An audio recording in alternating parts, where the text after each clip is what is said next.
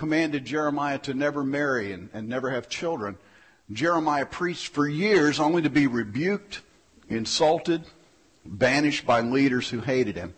At one point, he was thrown in a pit to die. And all he was doing was what God had called him to do. One of the many differences between Jeremiah and other prophets is that Jeremiah did not have the benefit of miracles to vindicate his message. A lot of the other prophets, they performed these miracles and the people knew that God was behind this person because of the miracles they performed. Yet Jeremiah never performed any miracles. Instead, God gave him these certain object lessons to use in order to get people's attention. Uh, one of those was the, the wearing of a, a yoke, like a, a team of oxen would wear. And he wore it across his shoulders as he walked the streets. So instead of miracles, Jeremiah used these ordinary objects to communicate a message of impending judgment. And even though other prophets had, had performed miracles and preached the same message, Jeremiah used the, the object lessons and preached the same message. People didn't pay any attention. In the kingdom of Judah, where Jeremiah lived, the, the people had had very, several kings, a lot of kings. Some of them were good and followed after God, and some of them were evil and led the people into deeper sin and the worship of idols and false gods. One of the good kings was a man named Josiah. The judgments that we read, that we're going to read today in the 22nd chapter of the book of Jeremiah, were not directed at Josiah. Josiah was a godly man he led the people in the way that God wanted the people to go. Rather, these things that we're going to read today were, were leveled against the kings that came after Josiah, principally one of his sons. One thing to keep in mind as you read the book of Jeremiah that the book is not in chronological order. Instead, it's divided into content, by content, into different sections. So, as good as a king as Josiah was, none of his sons followed in their in his godly footsteps. Let's look at Jeremiah 22, verses 13 through 17. Woe to him who builds his palace by unrighteousness, his upper rooms by injustice, making his countrymen work for nothing, not paying them for their labor. He says, I will build myself a great palace with spacious upper rooms. So he makes large windows in it, panels it with cedar, and decorates it in red. Does it make you a king to have more and more cedar? Did not your father have food and drink? He did what was right and just, so all went well with him. He defended the cause of the poor and needy, and so all went well. Is that not what it means to know me, declares the Lord? But your eyes and your heart are set only on dishonest gain, on shedding innocent blood, and on oppression and extortion. The passages we just read are focused on a, a king named Jehoiakim. Jehoiakim came to the throne at the age of 25 after the death of his father Josiah and after the imprisonment of his brother, who actually took the throne after the immediate death of his father. His brother served in, on the throne for about three months, and then he was imprisoned by the Pharaoh Necho. Um, he placed Jehoiakim in power. And at the beginning of his reign, as soon as he started off as king, he forced the people of Judah to pay higher taxes in order to be able to give money to the Egyptian Pharaoh that had placed him in power.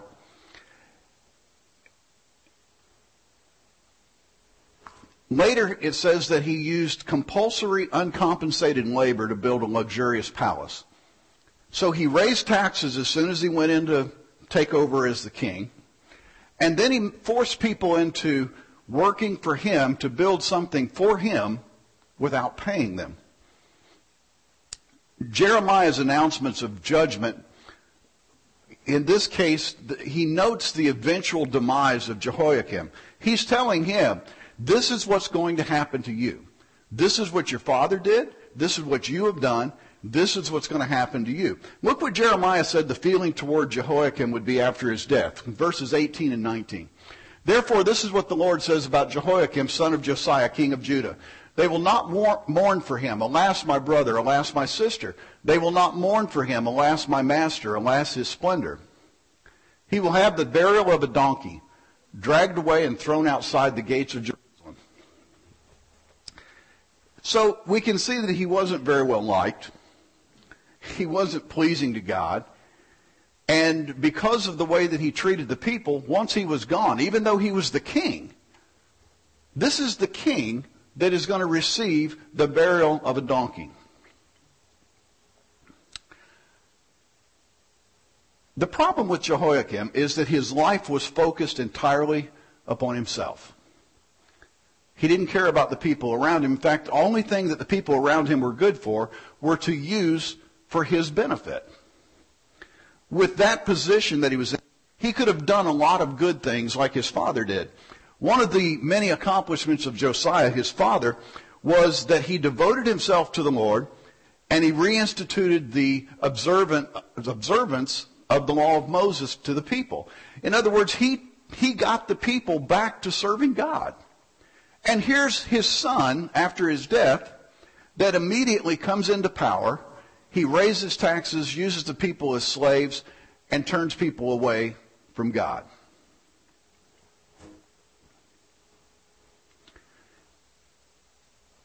And if we're not careful, and if we look around in our society today, we see that many people still do the same thing.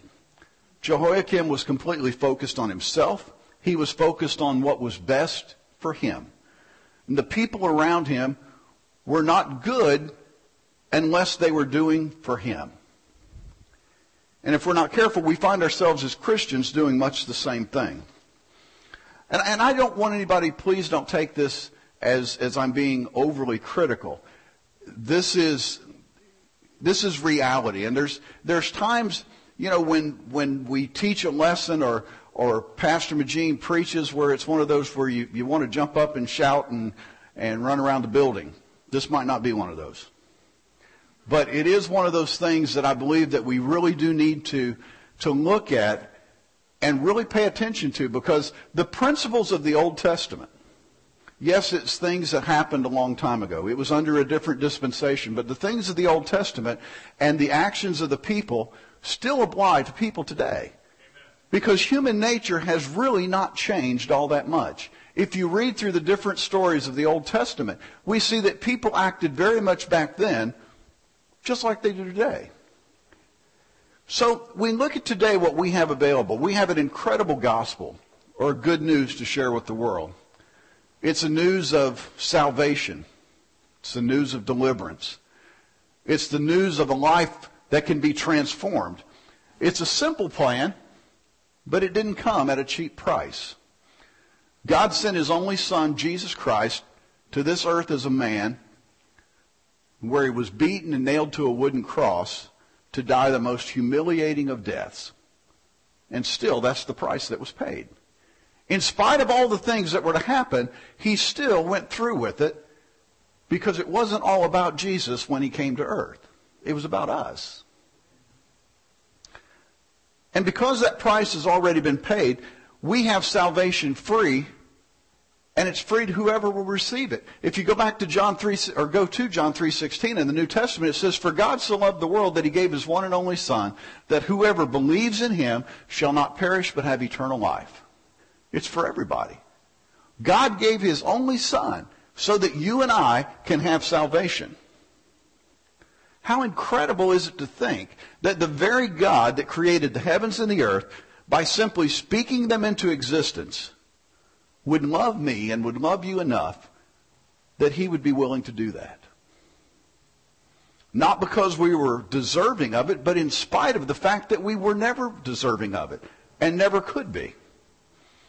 And with that in mind, the tremendous plan of salvation that is available to us. How many churches around the country have become nothing more than a social organization? With all there is to offer, with all that has been done, with the tremendous plan of salvation that is there, that we can share with other people, and yet a lot of churches have forgotten about that part of it and it's turned into a gathering place. Maybe a place just for networking among the community. Not networking as it should be to where we go out and spread the gospel as we're commanded to, but networking in a way to reach our personal goals. Maybe to be good for my business if I join this church. Maybe if I go to this church, there's a little bit different class of people, so I'll go there. And it becomes about a social thing, and we forget about what it's supposed to really be about if we're not careful. If we do that, how are we any different than King Jehoiakim? He took all of the good that was available, and instead of using it to turn people's hearts toward God, he used it for his own personal profit at the expense of other people. With all of the things that we have available to us today, the gospel, salvation, and all of the things that God has blessed us with, what are we doing with it? Are we taking it to a world that, that needs it? Or do we find ourselves holding on to it and maybe using it for our own benefit? It's not about me. It's not about us. It's not about me as a teacher. It's not about Pastor Magine. It's not about Bishop Goldsberry. It's not even about High Point Church of Brandon. It's about the gospel of Jesus Christ.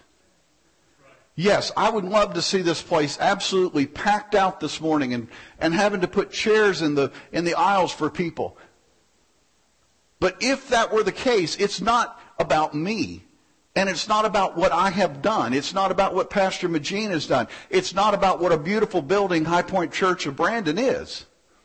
It still is about the gospel and the salvation that is available to each and every one of us. And when we get away from that, when we start to look at the other things, then we have become just like King Jehoiakim. When we come to church, why do we come to church? Do we come to church to be seen? Do we come to worship the God of all creation? Do we come to see what, what, who else is going to be there and maybe what they're wearing? Or do we come to receive from God the things that He has for us? See, it's not about us. And maybe that sounds a little bit drastic.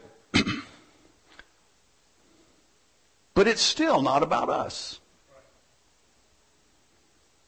The word woe in verse 13 refers to a cry that is derived from ancient funeral lamentations. The term announces the funeral of the person being addressed, and in this case, Jehoiakim was the person that they were talking about. And it was commonly used by prophets in introducing a judgment oracle to the people. Jeremiah first addresses the king's use of building his palace with forced labor. Verse 13. Woe to him who builds his palace by unrighteousness, making his countrymen work for nothing. This violated the very law of Moses. The law of Moses said that you couldn't require somebody to work without paying them a fair wage. It was if the king was building injustice into the walls and oppression into the door frames and the ceilings of this beautiful palace because it was built in a way that it shouldn't have been built to start with. Because in Jehoiakim's mind, it was completely about him. I'm the king, so I can do whatever I want. I can use people for whatever I want to use them for. And in spite of the fact that I could do good like my father did, I've chosen to make it all about me. Didn't matter how many spacious rooms or large windows or fragrant, fragrant cedar panels the king obtained because his actions were unjust. It didn't matter how beautiful the palace was, or if he could stand back and say, you know, this is, this is the kingdom of, that God has given me, and, and this is, God has placed me in as king here, and we are God's people, and look at this beautiful palace. You know what? It didn't matter. It really didn't matter how beautiful the palace was, because it was all done for the wrong reason. If we build a church of 5,000 people and it becomes about us instead of about God, and we stand back and say, look what we've done, it doesn't, it doesn't really matter to God. There are so-called Christian pastors and leaders today that take and take, and they ask more and more from their followers, and it's never enough. Similar to Jehoiakim here. But then when you see what they've done with the money that they were taking up for the work of God, that they also somewhere in there bought a $50 million jet, fleet of luxury vehicles, and several elaborate homes, while some of the people that sacrificially gave live in virtual poverty. Same thing. I ask you this what is the difference? What is the difference in building a kingdom that you want to call your church or your, your work of God if you build it off the backs of people that you've taken advantage of? You say, well, why are you bringing that up? Well, for one thing, it's in the Bible, and it just happened to be the lesson that came up today. And the other thing is that there's a lot of people out there that are doing just that. And I would caution you that in your giving, that we really need to look at who we're giving to and what we're giving to and for what they are doing, what they are doing with the money that we do give. If it's somebody that is using it for the wrong reasons, then I don't think we're going to be really blessed a whole lot by that. And there's people that would say, yeah, but look what they're doing for the kingdom of God. And to that I would answer, how much more could they do if they didn't take so much for themselves? Jeremiah was making the point of this. Who cares how beautiful the palace is if it's built in the wrong way and for the wrong reasons? There was nothing about the palace of Jehoiakim that glorified God. And it didn't have to be that way. That's the sad part, that it did not have to be that way. Look at verse 15. This is speaking of his father. Does it make you a king to have more and more cedar? Did not your father have food and drink? Your father had all of these things. He was still the king. He had all of the, the stuff that went with it. But he did what was right and just, and so all went well with him. The difference in Josiah and his son is that for Josiah, it wasn't about him. And I believe this shows that there's, there's nothing wrong with having things because he addressed the issue that Josiah had things. And there's nothing wrong with us having things today. It's in how we get them and how we use them once we have them that really matters. Jeremiah declared that a great king wasn't determined by his construction of a beautiful palace. You don't determine if a king is great by how beautiful the palace is. You determine if a king is great by how he lived his life and how he treated the people. And I know somebody right now is thinking, where is he going with this? Stay with me. I promise we're going somewhere.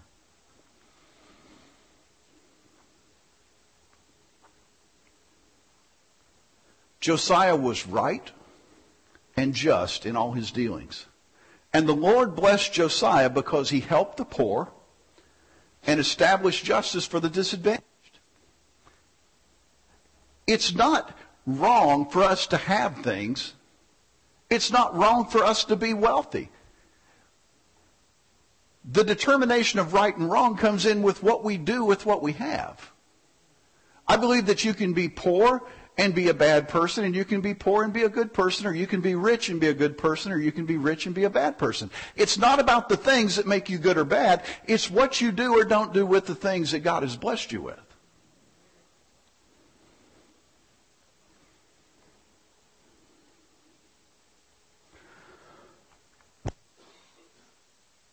But I will say this. If someone fleeces the people for their own benefit, and then turns around and does a couple good things, that's not what Jeremiah was talking about. Because a lot of times those good things are just so that person can say, well, look what I did.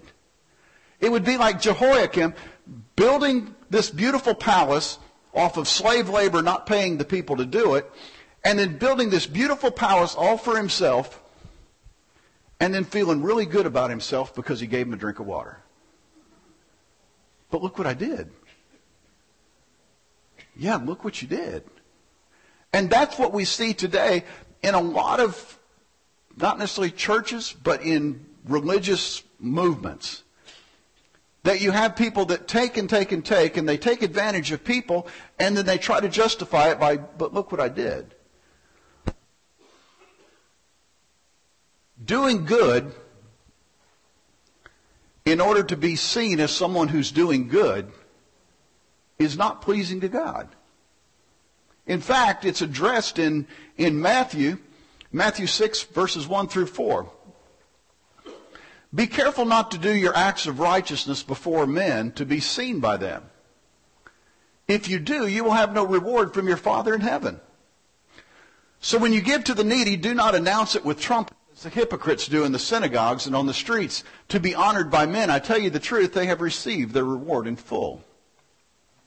But when you give to the needy, do not let your left hand know what your right hand is doing, so that your giving may be in secret. Then your Father who sees what is done in secret will reward you. In other words, when we do those good things, it's not for our glory. When we go out and do things, if Jehoiakim would have done those things only for the fact that people would look at him and say, look how good he was, then what Jesus is saying here in Matthew is that's your whole reward. The adoration of people with, wow, what a great guy he is, is it. Or as it happens in our day, let me go out and spend a couple hundred thousand dollars of someone else's money, showing me giving somebody else's money to somebody that needs it, so that people will look at me and say, look how good he is or even for a worse motivation, so that people will send even more money. You say, why are you on that? Because I, I'm very concerned today with what religion, organized religion, has become in the United States of America. When we forget about the things that are important and we start looking at the things of, and we judge a person and their, their spirituality by how big the church they've built or by what kind of car they drive or what type of jet they have. And that's how we look at that person. It's not pleasing to God. Because Jeremiah made the exact point that it doesn't matter how big your palace was, Jehoiakim. It doesn't matter how much cedar was in it. It doesn't matter how big the rooms were and the windows were and the light was beautiful and, and the coloring was great. It just doesn't matter because you did it all for the wrong reasons. And when we do things for the wrong reason, when we do things for the praise and the adoration and adulation of other people, the only reward that we receive is what we got right at that time. Instead, in Matthew it says, when you do those things, do them in secret.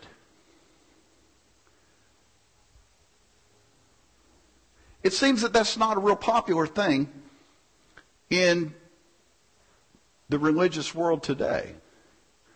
That if, if somebody is going to go out and do something to help people, they want a camera crew to follow them out there to do it. And again, I say the reason that we, I, I mention this today is because it is something that is very important for us to look at. What is this all about? What determines what a person is? Is it by how big of a following they've built, or is it by what they're really doing with their life? And I believe you can have both. If you look at what was said about Josiah and, and Jeremiah speaking to Jehoiakim, he said, Didn't your father have all those things too? But he was still a good man.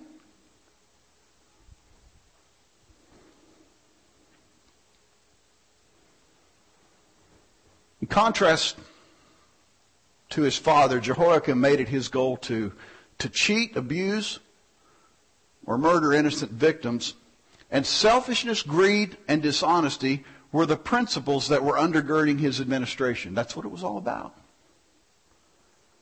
Is it any wonder that God passed judgment on him and his body was dragged out of the city after he died and he was given the funeral of a donkey? Makes you wonder how many donkey funerals we'd have today in our society if we did the same thing. Jeremiah 22, verses 21 through 23. I warned you when you felt secure, but you said, I will not listen. This has been your way from your youth. You have not obeyed me. The wind will drive all your shepherds away, and your allies will go into exile. Then you will be ashamed and disgraced because of all your wickedness. You who live in Lebanon, who are nestled in cedar buildings, how you will groan when pangs come upon you, pain like that of a woman in labor. The passages here are, it's a type of poetic judgment that is called on the city of Jerusalem and, and the rulers. Remember, Jerusalem was the capital of Judah. And it was to lament their upcoming humiliation.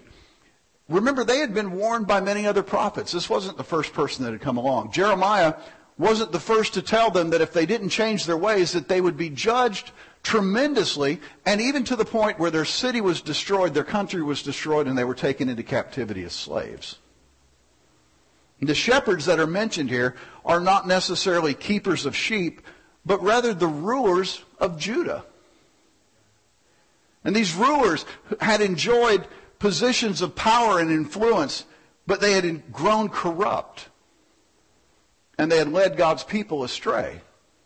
I believe it's important that, that if we, when we look at, at who we are going to follow, and I'm, overall I know we are to follow God and follow after Christ, but in a church situation, when we look at who we're going to follow as a leadership in, in a church situation, I think it's very important that we know what that person believes.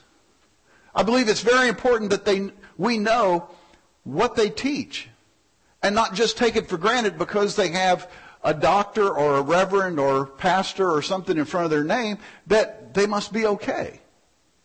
Because here was kings of God's people. This was God's chosen people, the people of Judah. This was the group of people that God had brought out of Egypt into Canaan and given them this land and had blessed them abundantly and set up leadership over them, and their leadership had led them astray.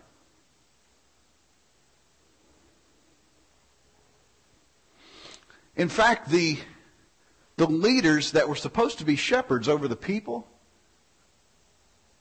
were more like predators than shepherds because they took advantage of the people.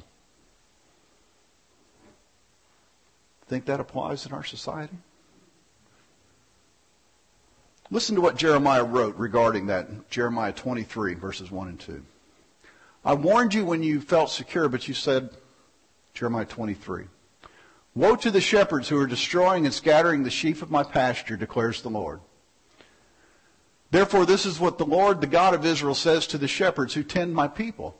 Because you have scattered my flock and driven them away, and have not bestowed care on them, I will bestow punishment on you for the evil you have done, declares the Lord. I believe God wasn't real pleased with that. I placed you as a shepherd. I put you in a position to, to lead people. But instead, what you've done is you've led them, you've led them away from me. The next verse, Jeremiah 20, 23 and 3. I myself will gather the remnant of my flock out of the countries where I have driven them and will bring them back to their pasture where they will be fruitful and increase in number. God will judge those leaders. But for his people, there was still a promise.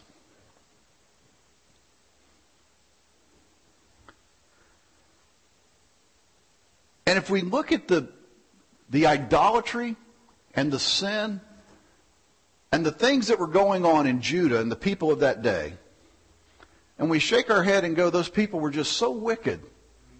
Let me assure you that they weren't anything compared to today. So where does that place us? Judah's rulers were supposed to, to shepherd God's people with kindness and equity. Instead, the rulers preyed and preyed upon them and, and crushed the disadvantaged. But here's the good part. As with every scenario that we read throughout the Bible, where there is some type of judgment, there is also a type of salvation that's offered. God doesn't just throw out judgment and say that's the end of it. Even when his people, time and time again, would turn to him and then turn away. Even in the, the, the, wilderness, when, when God brought his people out of Egypt to Canaan, and they were disobedient and wouldn't go in and take the land, and so he let them wander around for 40 years in the wilderness. Even in that period of judgment, he still took care of them.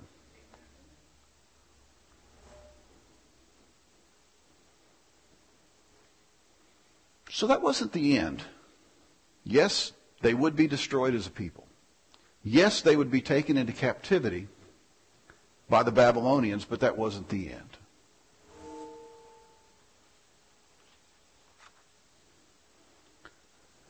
He also promised that at some point a future leader would restore his people. And in light of the New Testament, if you take that and look at the New Testament, we know that that would refer to the Messiah. Jesus Christ, the Good Shepherd. We don't have to live a broken life. We don't have to live a defeated life. We don't have to live a hopeless life. Why? Because there is salvation, there is healing, there is hope, there is victory that are all made possible through the blood of Jesus Christ. The king and the people of Jerusalem had refused to trust in the Lord and follow his will. When times were prosperous, God warned the people to turn from their wicked ways, and their response in verse 21 was, I will not listen.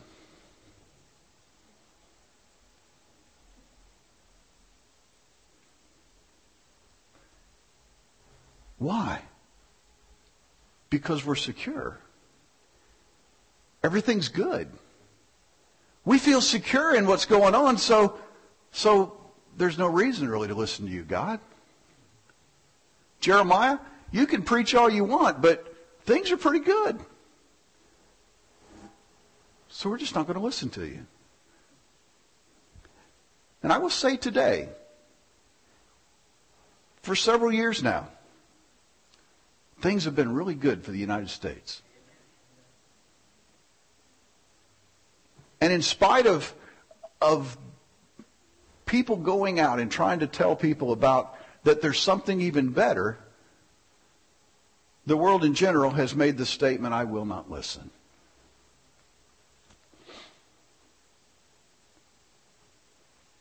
And we find ourselves then where we find ourselves now. All of a sudden, we don't feel very secure. People are wondering, will I have a retirement? People are wondering, will I have a home? People are wondering, will I have a job?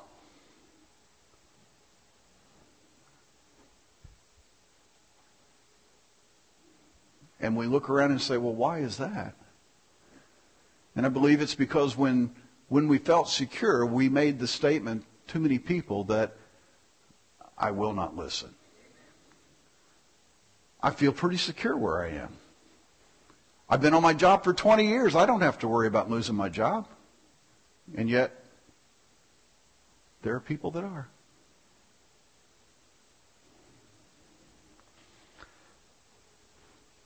Jeremiah made a comment earlier in his writings, and he spoke to the people of Judah in Jeremiah 6 and 16, and he said, You are standing at a crossroad.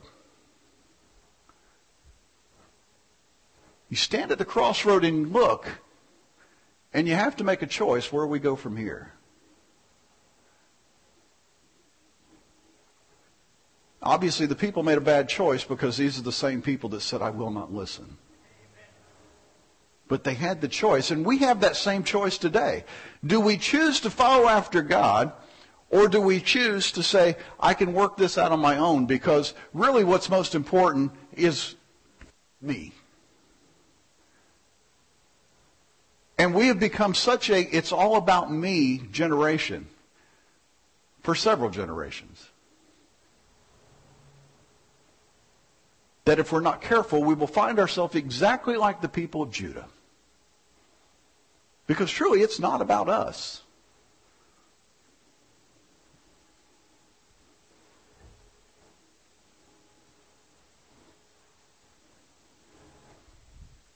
I was going to play something, but it won't play, so we won't do that. The direction that we choose to go from here is important. Do we choose after to follow after the things that make us feel and look good? Or do we follow after the commandments of God? Jeremiah said that the rulers of Judah felt secure in their prosperity. They, they, Jehoiakim sat in his palace he was nestled in his cedar building. Everything looks good from where I'm standing. So it must be good. But those things were only an illusion because in due time, all of those things would be gone. Where is our focus today? Greatness, according to Jeremiah, wasn't about the outward signs of luxury. The spacious rooms, the large windows, the, the fragrant cedar panels of Jehoiakim's palace are not what made him a great man, or what would have made him a great man. What would have made him a great man would be what he did for those around him. But instead, the focus was entirely upon himself. Having a palatial home, having the corner office in the company, the newest car in the neighborhood, the, the latest of designer clothing, is not God's goal for us. There's nothing wrong with having those things. Please don't get me wrong. I, I if you have all those things and you live for God and you focus your life on the people that are around you and you're doing for those around you, God bless you. That's wonderful. It's when we sacrifice those things in order to gain the palatial home, the corner office, the new car, that I believe that we become displeasing to God.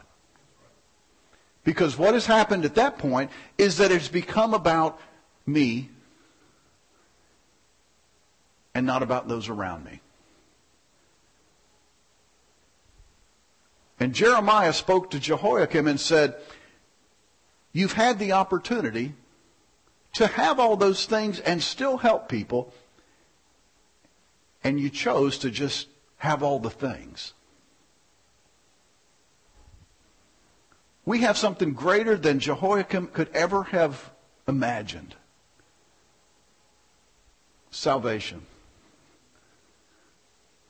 Jesus Christ himself came to earth in the form of a man and lived among men and he died and he suffered and he shed his blood so that we have salvation. Are we sharing it with anyone? Are we telling the people around us about that plan of salvation and how great it is?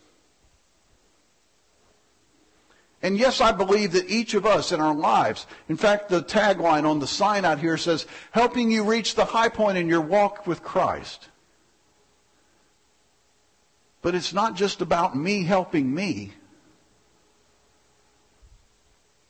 It's about me helping others to reach the high point in their life too. Because if I reach the high point in my life with Christ, and I forget about all the people around me, then I've become a Jehoiakim.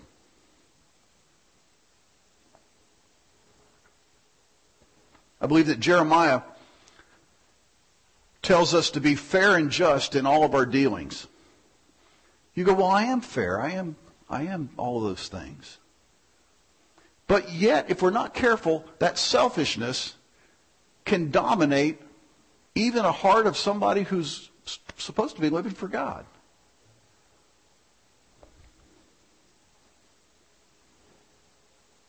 What do people see when they look at us? For example, we have people come over and, and give us an estimate on, on doing some things around the house. And we spend a lot of time trying to get that good deal, even though we know that it means not paying somebody for what the job really should be worth. But we feel real good about it because we got that good deal.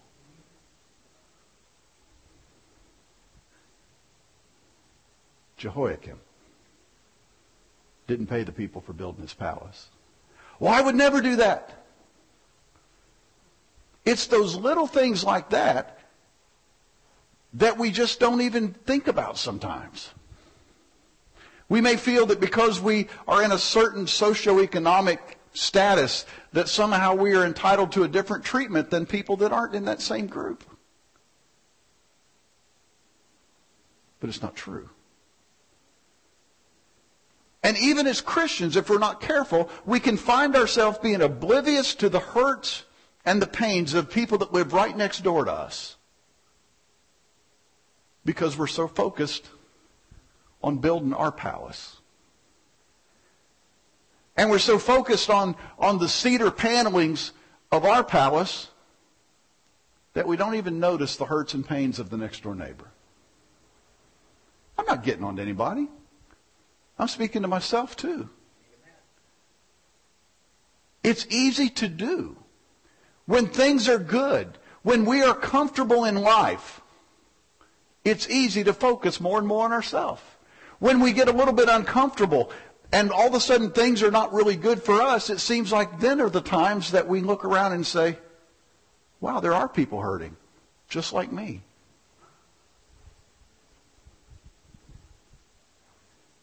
Am I saying that God allows those things to happen? I think in some cases, yes. I believe that in the case of the, the people of Judah, that it was only because they were taken captive and turned into slaves in, in Babylon that after that their focus really changed on what it was all about and what was important.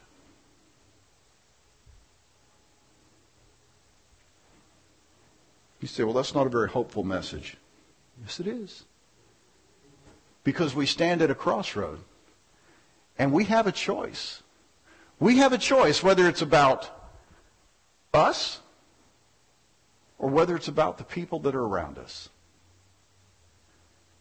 And we can see from past, from the past and from history, throughout the Old Testament, throughout the New Testament, when we focus only on what's about us, that it leads to destruction. Often we don't see those things around us because we, we don't want to look. I won't look very closely because if I do, I might see a need and then I'd feel bad. There are people around us every day with tremendous needs, spiritual needs and physical needs. Yet do we become so focused on ourselves that we don't even notice? And while there are so many incredible traits that Jesus Christ had while he lived on this earth. I think one of the greatest traits and one of the greatest things that he showed was his awareness of the needs of people around him. Think of who he was. Think of who Jesus Christ was. This is a person that could heal any type of sickness.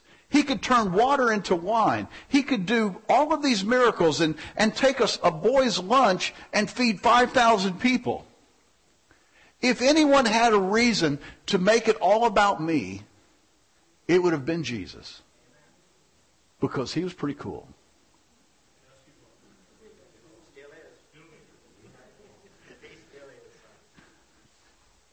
And yet, he recognized the very little things and the very little hurts of people around him. He never focused on himself. In fact, when he did some great miracle and healed somebody of some disease, he would pull them off to the side and say, Don't go tell anybody about this. Just keep this between us. And the person never did. They'd run off screaming and hollering and telling everybody. But he didn't promote himself as to go tell all your friends about me and tell them to come back and see me because it wasn't about him.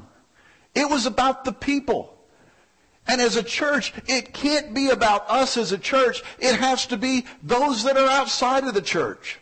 It has to be the neighbors on this side, the neighbors on this side, the neighbors that live next door to you in your neighborhood. That's who it has to be about. Because even though we build a tremendous, huge, gigantic church with thousands and thousands of people, if we forget about the needs of people that are still out there, we haven't accomplished very much.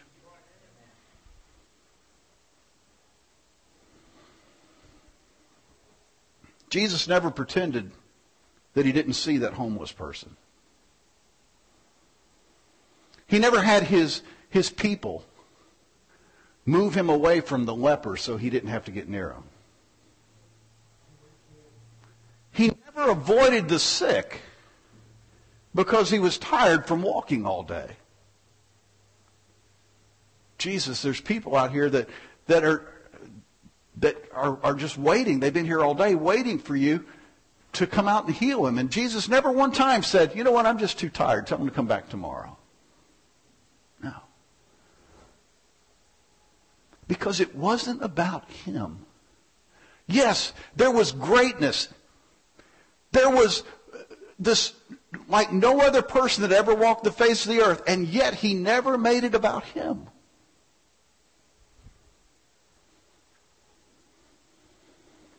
We're a blessed people. But then so were the people of Judah. The beautiful prayer written by St. Francis says this Lord, make me an instrument of thy peace. Where there is hatred, let me sow love. Where there is injury, pardon. Where there is doubt, faith. Where there is despair, hope. Where there is darkness, light. Where there is sadness, joy. O divine master, grant that I may not so much seek to be consoled as to console. To be understood as to understand. To be loved as to love.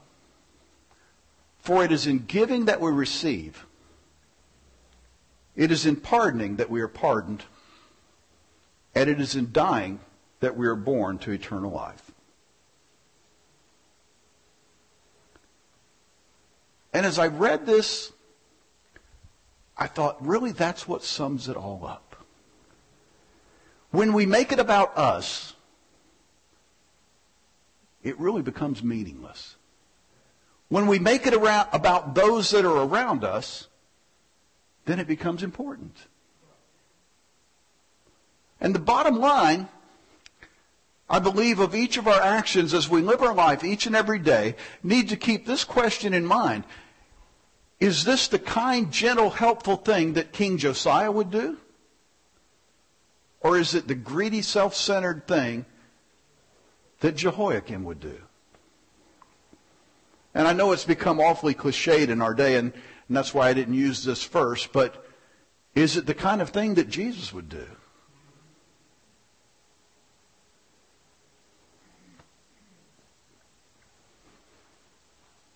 And again, I say we are blessed. But we need to be careful that we don't become so comfortable in our palace with beautiful walls of cedar, with the beautiful windows and the spaciousness and everything else, and so comfortable in that that we feel so secure that we forget about all the people that are around us. If you remember, the first word of the, the Great Commission that Jesus gave was go.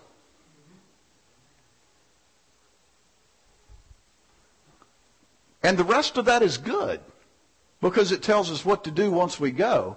But without that first word, the rest of it doesn't mean much. Go. I believe our world will be much better and our lives will be much better when we come to a point to where we really try to take care of others as much as we try to take care of ourselves. God bless you.